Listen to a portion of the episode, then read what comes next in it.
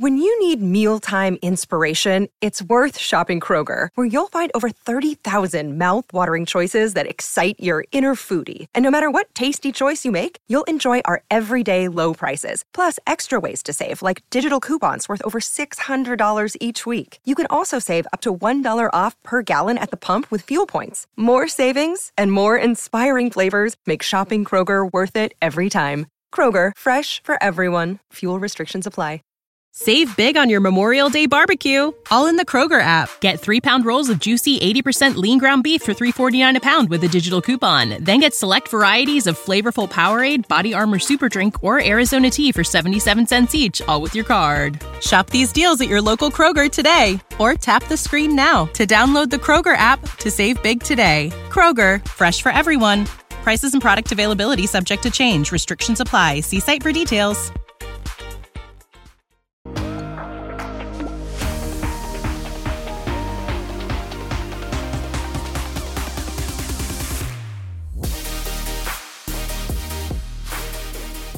Hey, everybody, and welcome back to the Kodiak Shack podcast. Today we have Joey Aurora uh, from a ton of stuff. Worked at AFWERX, worked at the Outpost, and uh, here's a little bit of his background uh, that I think you'll enjoy. Joey believes that entre- entrepreneurship is a key to building a prosperous life for every human.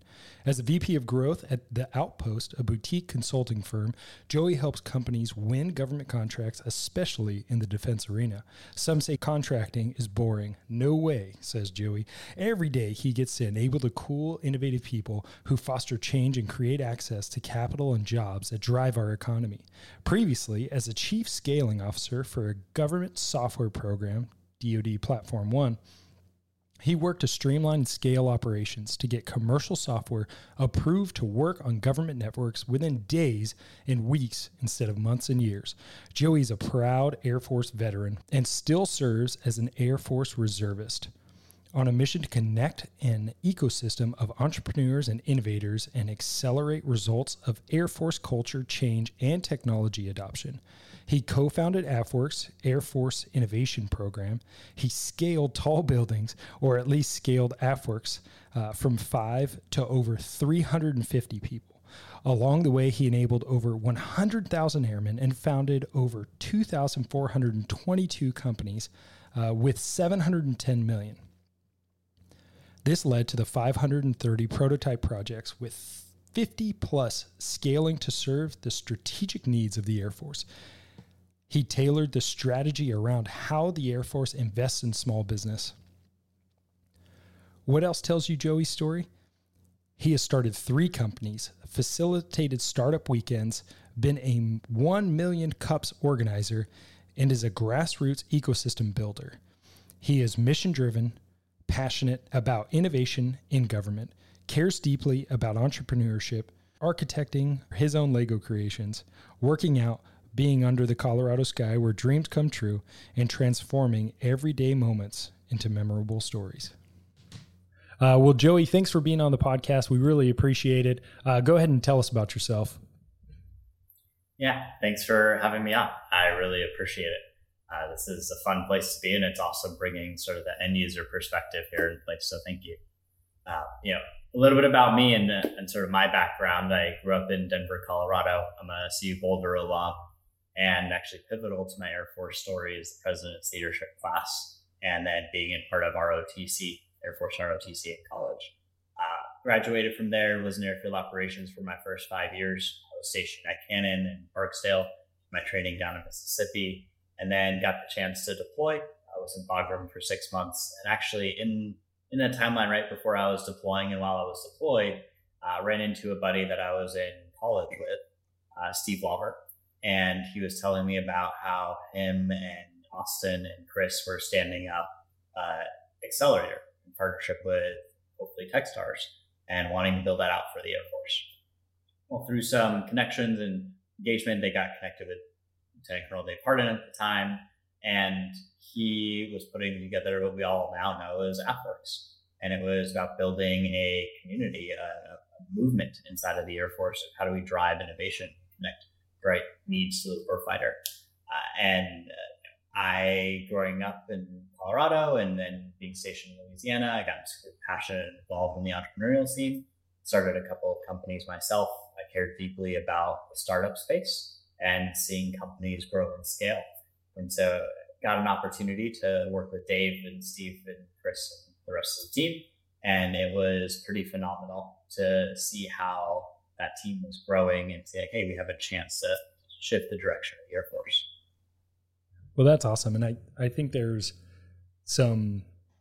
And now a word from our sponsor. Crowdbotics Defense is a data analytics software company serving the United States Air Force. They make it easy for active duty servicemen and women to turn their ideas into products and tag team DoD adoption. If you or someone you know has an idea for how tech can speed up your team, increase efficiency, or make your life easier, reach out to Crowdbotics Defense to talk it through. Crowdbotics Defense will help you define your project scope, timeline, and cost, and work with you to secure the budget you need to build it.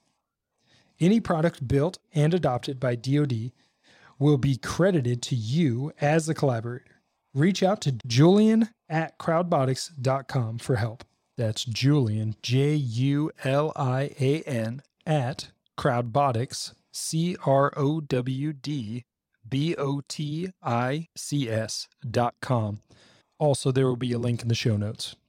Everybody I talk to in the DoD sees inefficiencies that could be streamlined or rectified with the hard work of software engineers and people in the United States Air Force. So, work with Crowdbotics Defense to make a product that you are proud of and you're happy to work with. It's kind of enlightening, you know, when I when I finally spent 10 years in the Air Force and then learned about innovation at the very end it was an entirely new side of the Air Force that I never knew existence existed. So what did what did AFWERX and the innovation kind of world of the Air Force look like when you got into it? And then how did you help it kind of transition into what we know it is today? Yeah, uh, in 2017, this was a very very small and tiny community. There were there were people who were pushing this community forward. Right, DIUX at the time was really at the forefront of saying, hey, we can drive a culture of innovation across the services and we can bring the right tech to the warfighter. Uh, at AFWERX, one of the things that we did a little differently was saying, hey, this can happen at the airman level. Airmen are the ones that are closest to the problem. And it was really about how do we build a model where we have those airmen connected to the right resources, the right champion, the right technology, and the right legal and PA support so that we can actually put stuff in combat faster. And yeah, I think. Oh, go ahead. Yeah, no, it, it was really about how do we build a movement, right? The the idea of AFWERX was how do we empower airmen to execute and solve the warfighters' problems. And so in 2017, that that environment didn't really exist. By the time I left at the end of 2020, we had engaged with over 100,000 airmen and driven over 2,500 projects with over about $750 million. And about 50 of those have transitioned to programs of record. And honestly, that's actually a pretty good scale if you look at the transition rates of things over time. We had about 500 prototype projects, about 50 of those have transitioned. So you're looking at about a 10% success rate in transitioning to long term programs with the Air Force. And but larger than that, it was the movement we built that people felt like, hey, this is the Air Force that they are building each day. And they got a chance to work on it and make it better. Well, I think we've all been a part of a program that had no end user input. And then people are like, how am I supposed to use this? This doesn't help me do fix my daily job. So they are the people who should be putting up ideas to be innovated or putting in input in a project that's going to uh, affect their day to day in the future. So I mean, it makes total sense. So I love that it was created, and I was I was happy to to learn about it. So just to kind of give people um, who may not know that much about what AFWERX do, is doing on a day to day, like as an AFWERX person, what are they doing? Who are they talking with? Kind of how does that life uh, happen for a person at AFWERX uh, in Austin or one of the locations? Yeah. Uh, so just, just caveat, right? Like AFWERX has changed and grown a lot since I've left. Yeah. But the, the core intent and thesis of, hey, AFWERX is supposed to help drive new projects and ideas forward. That is, you know, AFWERX is not a contracting shop where, hey, this is where the central uh, pot of innovation is. No, it's really meant to enable innovation to happen at scale across the Air Force. Uh, the original intent for when we started this was to help drive new ideas, test them out of like, hey, what are the best ways to get technology to the warfighter? And then help start scaling some of those programs so the big Air Force can take those on, showing that there's different models that exist and can work within our Air Force was one of the key things that, that we were driving towards. You know, AFWERX today is, is broken out into the prime efforts uh, that are helping drive like agility prime or driving new technology. They're driving new technology areas. Uh, you still have the App Ventures team, which is driving, hey, how are we doing investments into small businesses and leveraging a lot of the SBIR STTR program, which is now managed by AFWERX as well. And then you still have the Spark side, which is how you drive airmen empowerment and enablement to get more and more people taught about these methodologies? How do we get them involved in the process? How do they become those powerful end users that are giving voice to airmen opportunities and making things better on the ground?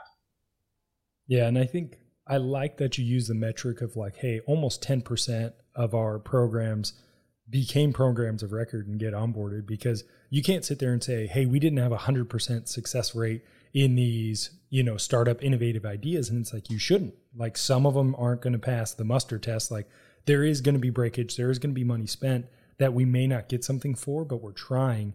And that 10% that do succeed makes all the difference in the world, I would assume. Yeah. And I would also argue that, you know, you didn't get nothing.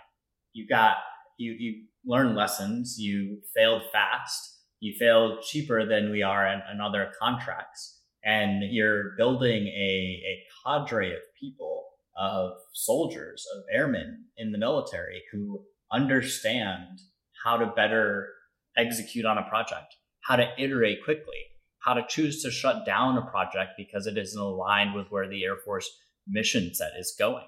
And I would say that's even more valuable than the 10% of projects that did succeed because now we're building a culture of innovation inside of our Air Force where airmen understand or are learning to understand how they can drive projects to success and how they integrate them into their operations. And that, I would argue, is probably the most important thing that we're doing for the health and culture of our Air Force. People realizing that they can take an attempt at solving this problem. It may not work, but we can integrate it, we can try. And that speed of integration is probably the most important piece for winning our next fight. I couldn't agree more. And I think in my short time in the military from 2011 uh, to now, there was an amazing change in not only the end users, but also leadership, where you were told a lot of times, like, hey, this is a broken process. How do, why don't we fix this? And then you get told, well, that's just the way we do things. And you're like, that cannot be our answer. That is a joke. But nowadays, you say, this is a broken process. How do we fix it? And we have spark cells and there's collider events and there's companies and there's there's all these different ways to solve these problems or at least make attempts at solving these problems and then we realize either we can't solve that one that way or we find some workaround uh, to make things uh, more useful for the end user because i think there's there's so many opportunities to make changes because uh, for a long time we weren't making changes so there are a lot of areas that are ripe for that uh, so after you uh, kind of worked in AFWERX and kind of understood that, I mean, AFWERX is working with a lot of like high level leadership, right? Like you're you're working with like SESs or or general type people in an AFWERX space. Is that is that true? I would actually say that AFWERX sort of works across the spectrum. It's about bridging that gap and helping drive that communication. When we started AFWERX, we actually were at, based out of the Pentagon, right? AFWERX was a unit in the Pentagon working at 858. And, and late 2020, AFWERX actually shifted and is based out of AFRL as part of research and driving new technology component. Uh, we purposely chose to stand up and engage with AFWERX at a headquarters level because if you wanted to drive change and you want to scale a different mindset and behaviors, that happens with at headquarters where those decisions are made. and then sort of clearing that line and pathway in the bureaucracy to shorten those cycles, speed up that engagement, and get more people involved. And you know, the, funny thing is, and you've seen this again and again uh, in commercial industry as well, is that any innovative organization's lifespan is actually about 3.2 years before they're swallowed up by the bureaucracy. And so we've seen a little bit of that with AFWERX moving to AFRL. But you're also seeing that, hey, they've now been able to scale and stabilize and do a lot of good things because they're getting that resource there. Uh, but I would also argue that, hey, it's also, you know, there's a lost opportunity to keep driving that massive change across the organization when you don't have these change agents based out of headquarters. Yeah. How would you say, uh, and definitely not trying to throw spears, more just kind of the perspective you gain. So obviously, you have a lot of senior leaders who kind of have to sign off on these things. How how are they receptive to this innovative, changing, dynamic onboarding of programs? Were they pretty much all on board and, and ready to work with it, or was a little bit of pulling teeth with some of them to kind of get them on board? Yeah, uh, you know, you're, you'd love to imagine that hey, everyone is on board and ready to go gun ho on day one, but the, building innovation and driving change requires uh, people to get uncomfortable. And you know, I can remember a time where hey, AFWERX was uh, you know seen as very threatening to major programs and different functional staff within the Pentagon because people are always asking, uh, wait, how are we going to have the money to drive a new project? And you know, we, we took a look at some civil engineering projects and we got a lot of resistance initially from that community saying, hey, we have no idea how we're going to pay for these capabilities or where, where that sustainment is going to come from. We have nobody managing that process. We have no one looking at that. So you, if you're prototyping all of these things, where is that going to go? But it takes time where we, we got to build and engage in some of those discussions with SESs and jet officers where they're saying, these are the outcomes that our airmen really want these are the outcomes that are making their lives better. And these are the improvements that are in our mission effectiveness because of these capabilities we're bringing to the table. So we have to stop looking at how are we purchasing capability at, uh, from a like, hey, this is the organization and this is exactly what we need to, hey, we're purchasing this overall function that we want to have happen. Uh, how it happens, we're, we're open to it. And if we shift that mentality from saying we're purchasing a specific capability to saying, hey, we want to accomplish this and let's iterate on the best way to do so, you understand that, hey, there's a little bit of flexibility in that budget cycle. And I'd love to, you know, commend AFCEC and that team now. They're doing a phenomenal job of actually reviewing all of the potential ideas that are coming in from airmen. And they're actively engaging in that process because they, they see the value now. And the people that are there, part of that team, are doing a phenomenal job of considering, hey, how can we actually move faster, uh, build faster, and how do we resource our airmen more appropriately? Uh, because now that they're involved in the process, and they're saying, yeah, actually, you're right. Hey, we we do want to be more involved at the pace where airmen want to see change. Well, I think that's, I mean, that's how you win anywhere, whether it's in the commercial sector, where, whether it's in the military, whether it's at your own house, like getting everybody on board and wanting the same end goal is a great way to get people to work together. Uh, so I, I couldn't agree more. One thing that I think is I, I kind of want to ask you this because this was something I saw in my short time in the innovation space where there, it was uh, in the F 16 community, they said, uh, really the pilot training pipeline. So from T6s, T38s into F 16s or wherever they went, uh, the directive from AETC and 19th Air Force was, hey, let's get VR innovation going. So we're going to work on VR innovation. Let's use it to teach students and train them faster and more efficiently, uh, and then in better produce a better product. And what we found was we ended up the initial stage was great because we would go out and we had a ton of different ideas, and then we kind of had a few ideas that were boiled down into kind of like the the best of breed, if you will. But then what we never had was like a very good top down directive of like, this is how we're going to move forward. So then it was the more like we're all just kind of spiraling off into our own areas of innovation rather than using that kind of decentralized control and ex or execution rather, and then centralizing the final product. Uh, how would you say? I don't know if you've had experience with that. Do you do you see that happening? Like, let's get the ball rolling initially at the ground level, and then move up the final uh, product to the top end. Is that how you imagine it? Uh, that's definitely a technique, and yeah. that's one that I've seen used across the Air Force multiple times. And it, there are a lot of challenges to driving that new change because that there's a larger imperative of, hey, we need to execute on the mission that we have today. It's often seen as a, a no-fail mission, and it because it often is a no-fail mission. Uh, and then we are executing combat operations using these using the F-16s, right? So if you where are you going to integrate VR into that pipeline so that we're not disrupting what we know works? And often, right, there's no program office for VR in 2017. Uh, that I, there is today with Det 23 because because of Spark Tank, because of what stood up with Motar, Det 23 is helping drive uh, VR and A- AR training across the Air Force. But you know, if you look at the F-16 SPO, uh, that's not something that hey, where what are they considering? Is who's their AI ML expert? Who's their maintenance expert on how are we doing additive manufacturing into the technologies?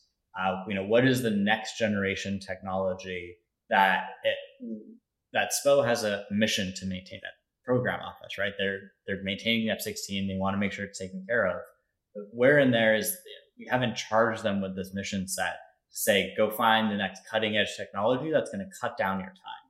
Yeah. And it's about shifting that mindset and saying, hey, actually, program office, this is a core responsibility for you so we can continue improving on our mission effectiveness. It's not just about sustainment, it's about improving that capability and delivery. And how are you speeding up those cycle times? So when you're talking about, hey, like there, how do we include VR in the F-16?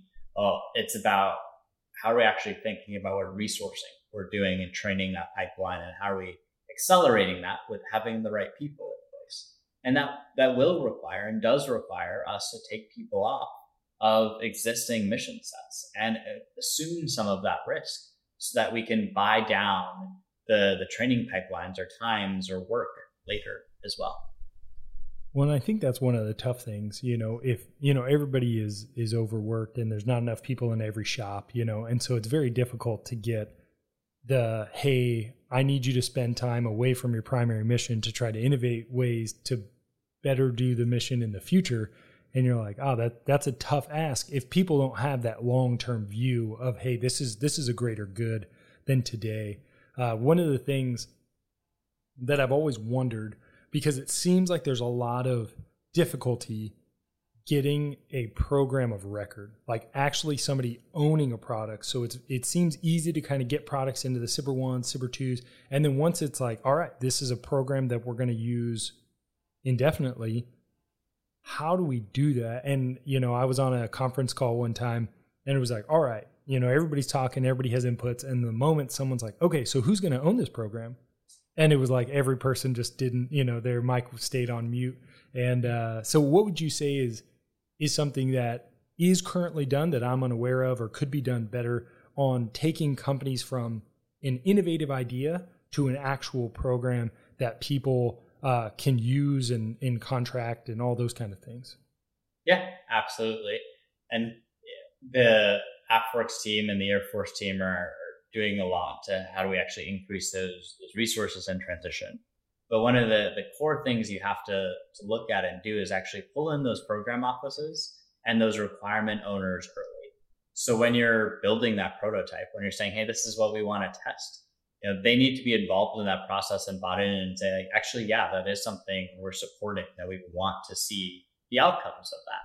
We need to decide key metrics of what is the decision point going to be to integrate that capability. And the other thing I'd challenge you on is that you aren't actually integrating something in indefinitely. That capability is going to be integrated maybe in for one year, four years, eight to 10 years while we're sustaining uh, combat capabilities. But I'd argue that whatever technology or capability is going to exist in 10 to 12 years from now, there's going to be a better way to do it.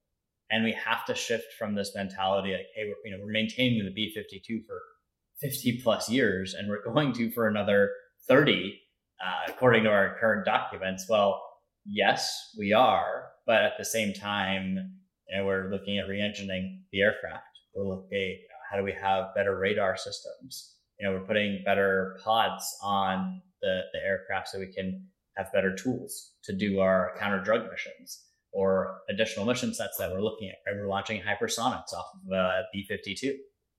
So you we have to think about hey, you know, maybe sustaining a, legacy platform. And it might be over a 30 year time horizon. Uh, technology is moving a lot faster. So we need to be looking at, hey, what is the prototype or next next problem set that we can get ahead of and solve? Can you bring in that requirements owner early in that process? Have an open and frank, honest discussion with them. If you're an airman inside of the Air Force that's working on one of these projects and you want to see the, the growth and development of that to transition to be a capability that your functionals or requirements owners are purchasing, then what you should be doing is bringing them into the conversation, asking them to be a part of it, right? And, and you know, it might feel weird for an airman to start saying, "How do I engage with the MAJCOM?" or "How do I engage with the requirements owner?" Uh, but that's that's the structure and conversations we need to be having, right? MAJCOMs are there to organize, train, and equip, and those program offices are there to sustain. And we need to tie those conversations together more and more. That really just happens by that outreach, building those relationships and communicating. There's going to be more and more tools out there like Tech Connect and uh, better capabilities that are being built to connect those folks. But it's going to be a relationship at the end of the day. And it's about understanding you want to involve those people and organizations and what we're doing. Yeah, no, I love that. And I think that's exactly right. The more connections, more conversations, more people understanding kind of throughout the chain of command what is actually trying to be achieved is is the way to kind of to make it happen. So, uh, Joey, what are some good uh, kind of innovation things that are success stories that that uh, people would like to hear about? Yeah, one of the two things that recently happened that I'd love to, to highlight. The Air Force did a helmet challenge over the last uh, helmet solicitation over the last say 40 years. Uh, out of those 40 years, uh, we actually haven't picked or designed a new helmet because the same prime kept coming back and saying, "Yep, this is the only helmet we can design." Uh, well, at, while I was at AFWERX, we uh, did something called the Helmet Challenge, and that team did a phenomenal job of reaching out to non-traditional vendors. So we're talking about the folks that make the most advanced bicycle helmets, to NFL helmet makers, to a molar microphone, to a uh, fantastic shell lining that helped uh, keep heat uh, at uh, you know, reduce that heat transfer.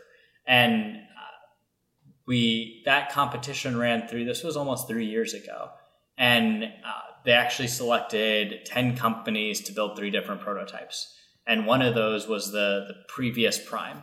Uh, recently, I learned that after operational flight test and eval, and after going through the entire process, there's actually been a brand new set of companies that have come together and won the helmet contract for the entire Air Force. So they've now nice. scaled uh, and said, hey, that, that helmet is going to be the next generation helmet for the entire Air Force. And so what we're talking about is through bringing together non traditional companies, we have now completely changed the game in the helmet space. There's now an incumbent that is lost. And they've said, hey, we actually learned a lot from this process. And the Air Force has better technology for our warfighters, lighter, fat, uh, stronger, and more helpful helmet for our combat operators. And so that was a phenomenal story to see that, hey, that has gone all the way full cycle from beginning, from testing out, bringing in new ideas and companies, all the way through the process. And then uh, a second amazing thing I'd love to, to highlight is that the Government Accountability Office did a report on the Air Force Open topic uh, which we were a core part of reauthoring and saying, hey, we actually want to bring in new technologies and not prescribe a requirement. Let companies tell us what we might want. And that report actually highlighted that the Air Force Open Topic has done a phenomenal job in bringing in new companies that have about 70% of them have never worked with the DoD before. So increase the types of companies that are engaging with the military. And more of those companies are actually transitioning the technologies because the focus is on dual use technology. And then with the matching programs, more of those companies are transitioning to long term opportunities with the Air Force. And so it's been amazing to see that, hey, the theories and ideas we put in pl- place and practice at AFWERX are now, you know, there's reports and GAO even came in like, hey, that's actually a pretty good tool you've created. And so there's a lot of validation that's happening now and seeing like a new helmet being created and a, a new report in place that's highlighting the work that was done. That's awesome. Well, and I think one of the things is, you know, I've said it before, like, I don't know what I don't know. So the fact that we always have to define exactly what we're asking for as a military member, you're like, we don't even know what exists out there. How am I supposed to define what I'm asking for? I'd rather just let smart people say, like, look at this. This is very cool. And you're like, that's right. That is cool. And uh, as somebody who, I mean, I have almost 1,500 hours just flying the F 16, but pretty much every single sortie I've flown is with a helmet. Uh, and I tell you what, it's not my favorite helmet on the planet. Uh, and the the reality is, it's it, and I I get it. I mean, we're buying hundreds of helmets and all these things, and they can't make them fit every person's like nugget. But the problem is, I am like an extra large length and a large width. So there's no good. It's either I wear the large and it doesn't fit over the bottoms of my ears and I just get jet noise, or I wear the extra large and it shakes around on my nugget like I'm some five year old wearing his dad's hat. Uh, so I love the idea and the reality that helmets are changing and we're we're not just again looking at something and saying well it used to be done this way it's probably fine people are challenging that status quo and saying i bet better things can come out of this so that's awesome yeah, well, hey, we should get you one of these new helmets sooner than later. Then I need it. Yeah, they if they need a test fit, send them my way because I'm I'm probably the anomaly, but I need a helmet. So yeah, well, let's see what we can do. We'll connect offline yeah. about that. So then, as you're kind of uh, transitioning out of the AFWERX space, you end up working at Outpost. So, kind of, can you talk about how that transition kind of worked out, and then what at, at the Outpost is working on? Yeah, absolutely. So actually, it took about a, a year between uh, AFWERX and the Outpost. I actually went to Platform One for a little bit to help them scale operations and see how does that like growth change because I am passionate about how do you solve the ATO authority to operate problem uh, for the Air Force and the DoD at large, and that was a great place to go and do that. And then I actually came over to the Outpost because I still am deeply passionate about that intersection between technology, national security, and capital. And at the Outpost, I'm the VP of growth. And, you know, here we get a chance to help companies understand how to do it right. A friend of mine put this pretty well, yeah, framed it really well for me. And that was, hey, we help build some of these systems inside of the Air Force. And, you know, we're, we're trying to scale those across a massive enterprise and teach other people how to do that. And now I didn't get a chance to keep doing that in the Air Force uh, because as a reservist, you could have that time stay on for orders three years at a time. And now it was looking at, well, I want to keep doing this and I can help companies do that right and help them scale. And so why shouldn't we be diving into helping execute these programs really, really well and get the right tech to warfighters? And you know, that's what we're really about at the Outpost is getting the right tech to the warfighters. Well, I like that. And then before we kind of move on into that, um, so an ATO, can you kind of just do a deeper dive into because if people don't understand obviously what an ATO is or, or what the restrictions are and the rigors associated with like a platform one uh, approval, uh, can you just kind of give people that background?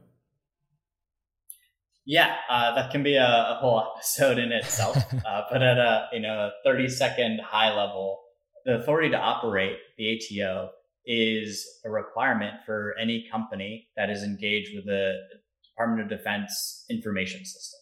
So if you're hosting, processing any data that is relevant to the Department of Defense, there are requirements that you have to meet to meet cybersecurity standards.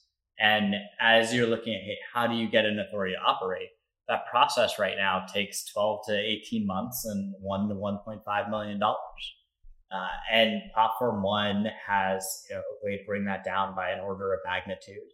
And now there are commercial companies doing that as well. So, you know, we have a great partnership with the Second Front team and the Game Warden Project to help get companies an ATO through that pipeline. And we're happy to help folks connected there. And it's a, there's now a commercial pathway to drive to uh, the authority to operate. And also, yeah, if a government partner says, hey, we want to get you on a platform one and prove out this capability, there's ways to prototype that with the party bus environment on one as well. Nice. And I think that's one of the people that, you know, if if they don't understand kind of what that means is every company on their own is trying to meet some, you know, AFI or Air Force, you know, information or reg that says you must meet these criteria. Where platform one kind of enables people to spend less time trying to meet the requirements and more time on building good products uh, for the end user. So it saves saves time, it saves money. Uh, so I mean, it, it's a great. Uh, it was a great idea, and it seems like it's a great product. So I'm I'm excited that that uh, is a reality. Uh, so at the outpost, um, on a kind of day to day, like what are you working on, and then you know how how are you kind of getting those commercial companies uh, kind of ready to work with the DoD and then you know end users and all that kind of stuff. Yeah, absolutely. We we partner with companies to help them understand where the BD relationships are at. Who do they need to be engaging with? How do they need to interact with those folks? Facilitating introductions through our network as well. We're a team of about 20 folks and growing. And you know, we're for our portfolio, we're engaging with how do we help identify which relationships those companies need to go and get involved with. We're looking at how do we help understand what set of requirements are coming up, right? There's a lot of those shared publicly at events and engagements with the Air Force or the rest of the DoD. So we help uh, companies understand who those target markets are. Uh, we're helping them shape those proposals and helping them write those proposals understanding what the evaluation criteria are and helping get that in front of uh, submission timelines. And we're partnering with them to understand hey, how do you develop milestones, whether this is for an SBIR phase one to uh, TACFI STRATFI uh, with the Air Force, uh, to working commercial solutions openings, other transactions, or uh, sole source opportunities across the DoD and federal government uh, we've done business with the Air Force, the Army, the Navy, the Space Force, uh, Coast Guard, Department of Homeland Security, uh, DARPA, NASA, Department of Energy. I can keep going. Uh, we have we've done work across a lot of the federal government, and we do a lot of work with other transactions, SBIRs, commercial solutions openings, broad area announcements. You, know, you sort of name the type of contract vehicle, right? Helped over 250 companies win over $350 million in contracts over the last three years. That's awesome. And how would you say your perspective, uh, having been, you know, working on the innovation side from the military member, now you get to view it from the outside looking in. Uh, how has your perspective changed just of the processes and, you know, the overall picture of the innovation space? Yeah, I would say that my feelings and thoughts towards how fast we need to move, uh, how aggressive we need to be, have only uh, increased uh, in um, those feelings have, have, sort of doubled down. and Seeing what happens on the commercial side, like we need better communication. We need to engage more often and and early. Uh, we need to help integrate tech and be more transparent about the process. Right the government spends a lot of time uh, meeting compliance checks, and those are important to make sure we create a fair and level playing field. Uh, but we need to be able to move faster if we want to compete in the world that exists today, and we need to be able to meet those compliance requirements and engage with vendors and new technologies within within 60 days. Yeah. And we need to be able to get a yes or a no is the other thing, right? There there needs to be a uh, sometimes and often the answer is going to be no, that this technology is not what we need to grow and scale. And so those no's need to be clear and plain as well.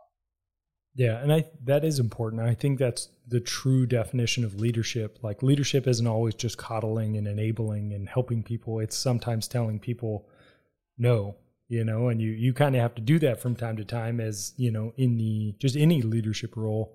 Um, would you say I, I have my assumption just talking with other companies that the onboarding of the military and really the DoD, because again, there's so many constraints uh, that are realistic and, and understandable that it is hard for the DoD to move as quickly as commercial companies uh, when in development, production, and then uh, implementation. Would you say that's an accurate statement?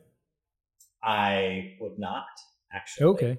I, I would say that we've shown and proven that the military can drive requirements and timelines faster than the commercial world. Uh, and That's cool. You've seen that through sort of the Defense Production Act. We've seen that in the response to COVID. We've seen that in the response to how we galvanize the industrial base when we have a massive requirement uh, with it within urgent need, right? Like the response to Ukraine and developing, I believe they're called Ghost Phoenix drones, right? Being able to put that on contract, being able to start delivering this new drone capability to Ukraine was something that was done in a matter of months. And it was built off of ideas and projects that have been in place. But the ability to put things on contract when there's a will, there's a way. And the military has the most resources compared to anyone else. And we have amazingly talented, smart, and brilliant people are, are in the U.S. Air Force. And you know, this is there is the opportunity to move that fast. However, I would say that we probably don't need to move that fast 100% of the time, but we probably need to start accepting that level of uh, risk in moving that fast uh, a majority of the time across the Air Force. We need to be able to accept that hey, we have to develop programs and keep them under budget. We have to hold our, our large primes to maintaining and delivering a specific capability. And I think they're doing a great job with that. And the B21 program and all the unclassified reports we're seeing, right? It's coming in early and under budget. And when we leverage modern techniques for digital engineering and for uh, requirements development, right, we can stay flexible and we can de- deliver things faster and on time. And that should be the minimum expectation for the companies that the US military decides to work with. We need to cut off those contracts faster when they aren't delivering.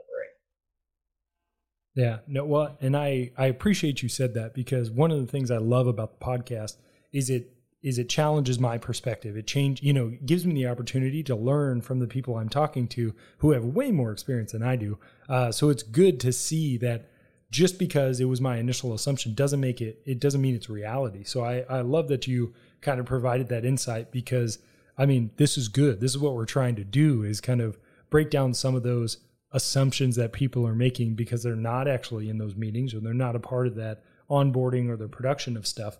And, you know, one person's bad experience doesn't make the, you know, doesn't mean that everyone has had that same experience. Uh, so I dig that. That's, uh, that's been one of the exciting things is just every day is a new adventure and, uh, it's just exciting to learn about all of these things. Uh, what would you say, kind of over the years, you know, being active duty military, getting into AFWERX, now working at Outpost? What was one of the things that was very impactful to you that you were like, wow, this this has changed my perspective and my you know approach to things? Yeah. Well, first to, to your point, Peter, that you're talking to an eternal optimist, right? So I, I I know we can, I believe we can, and I've seen we can. So uh, I that's why I, I, was willing to challenge that and say, yeah, they, we are capable of doing that. And well, I appreciate we, it because so, uh, yeah. you know pilots get the whole the rap of being uh, you know just your complainers, you know, and and for good reason. Pilots complain a lot. Uh, so, but I, you don't want it to tarnish everything, even the good things. Uh, so we need our eternal op- optimists. So I appreciate that. Yeah, not a problem. And then you know you're asking hey, what's what's something that's changed my perspective? uh, going through active duty and AFWERX and uh, now on the commercial side.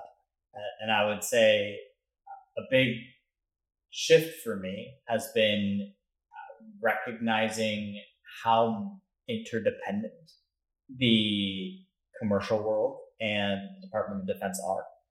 And it's not something that we publicly talk about often. But the development of those new technologies, the shrinking of the defense industrial base over the last few decades uh, is scary. But at the same time, seeing the growth of industry across the United States uh, gives me hope. And you know, we're, we're starting to see uh, amazing tech hubs for carbon uh, fiber manufacturing existing in Utah. And that's because people who are making bike frames are also the same ones that can be making carbon structures for use in the US military. You're seeing additive manufacturing hubs being set up across the United States. You're seeing digital engineering hubs being set up. And these are not in the big cities that you would normally think of. But what one of the biggest change things that gives me hope is that across the United States, there's these different communities that are leaning into their core capabilities. Being a Colorado gentleman, I love seeing Colorado lean into the space technology and the, the development of the those capabilities. And there's probably more space companies in Colorado than uh, almost anywhere else. And uh, you're seeing that development happen because they're fostering an ecosystem that that cares a lot about that and bringing the right talent in place. And so, what what have I seen that surprised me and is changing is that the the United States is, going to a place where every community is going to specialize in a specific area, whether it's Charleston and biotech, Colorado and space tech. You're going to find different hubs across the United States in places you wouldn't expect, and that we're going to be bringing back capability development here to the United States. And that's going to be one of our differentiating factors for the next generation. That's awesome. And that stuff again, I I didn't have that understanding or even exposure to that information. And I think that's great because like you said with I mean, B52 is an extreme example, but even F16s, F15s, these jets are 30 years old, 40 years old. Uh, you know, so we're talking about the company that was initially commissioned to produce products for these airplanes went out of business 20 years ago. Uh, so the fact that, that we're creating opportunities to build those things at home to make us more self-reliant, to give us more opportunities to produce good products, and really, like you said, it, like lengthening the timeline for our current and tested platforms to continue, you know, for much longer than they were ever expected. I mean, I think the F 16 rolled off the, the first F 16s rolled off the factory with 2,000 flight hours expected to be on them. And now, you know, the average F 16 has like six or 8,000 flight hours. So, I mean, the game has changed. And the reality is, like, we have to change with it as technology gets better and as our abilities get better. We can't just, oh, we used to do this, so we're con- going to continue doing it.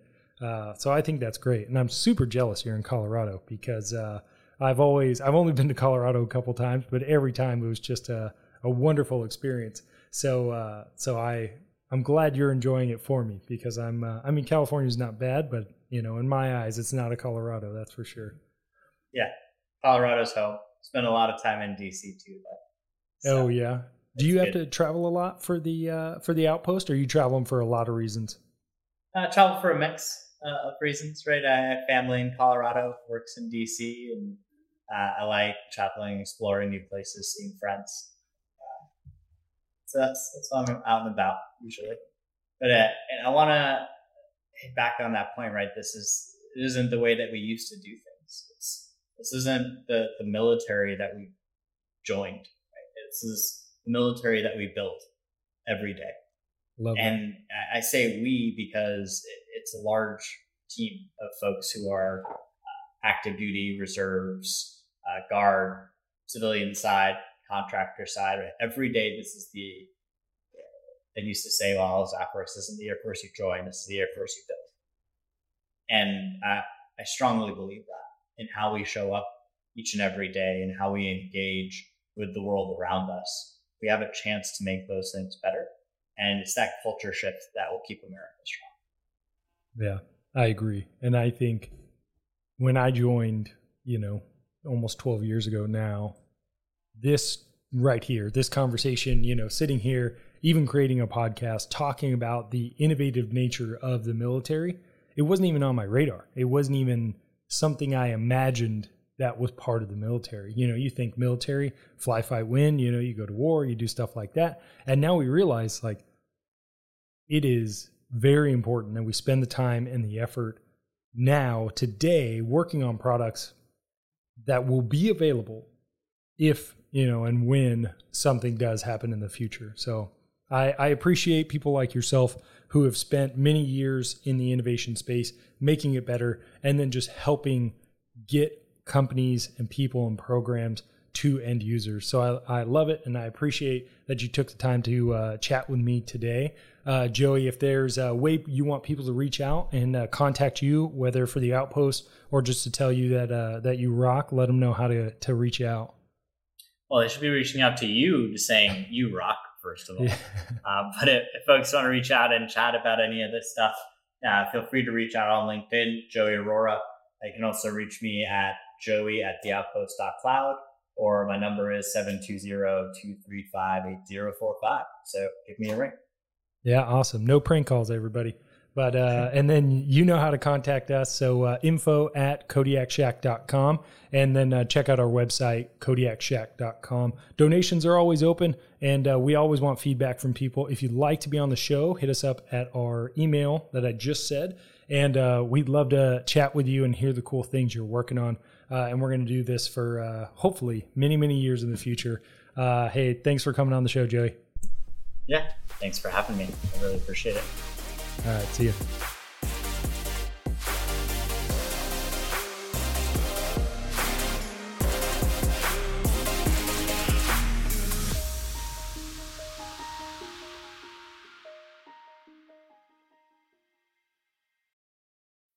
When you need mealtime inspiration, it's worth shopping Kroger, where you'll find over 30,000 mouthwatering choices that excite your inner foodie. And no matter what tasty choice you make, you'll enjoy our everyday low prices, plus extra ways to save, like digital coupons worth over $600 each week. You can also save up to $1 off per gallon at the pump with fuel points. More savings and more inspiring flavors make shopping Kroger worth it every time. Kroger, fresh for everyone. Fuel restrictions apply. Save big on your Memorial Day barbecue, all in the Kroger app. Get three pound rolls of juicy 80% lean ground beef for $3.49 a pound with a digital coupon. Then get select varieties of flavorful Powerade, Body Armor Super Drink, or Arizona tea for 77 cents each, all with your card. Shop these deals at your local Kroger today, or tap the screen now to download the Kroger app to save big today. Kroger, fresh for everyone. Prices and product availability subject to change. Restrictions apply. See site for details.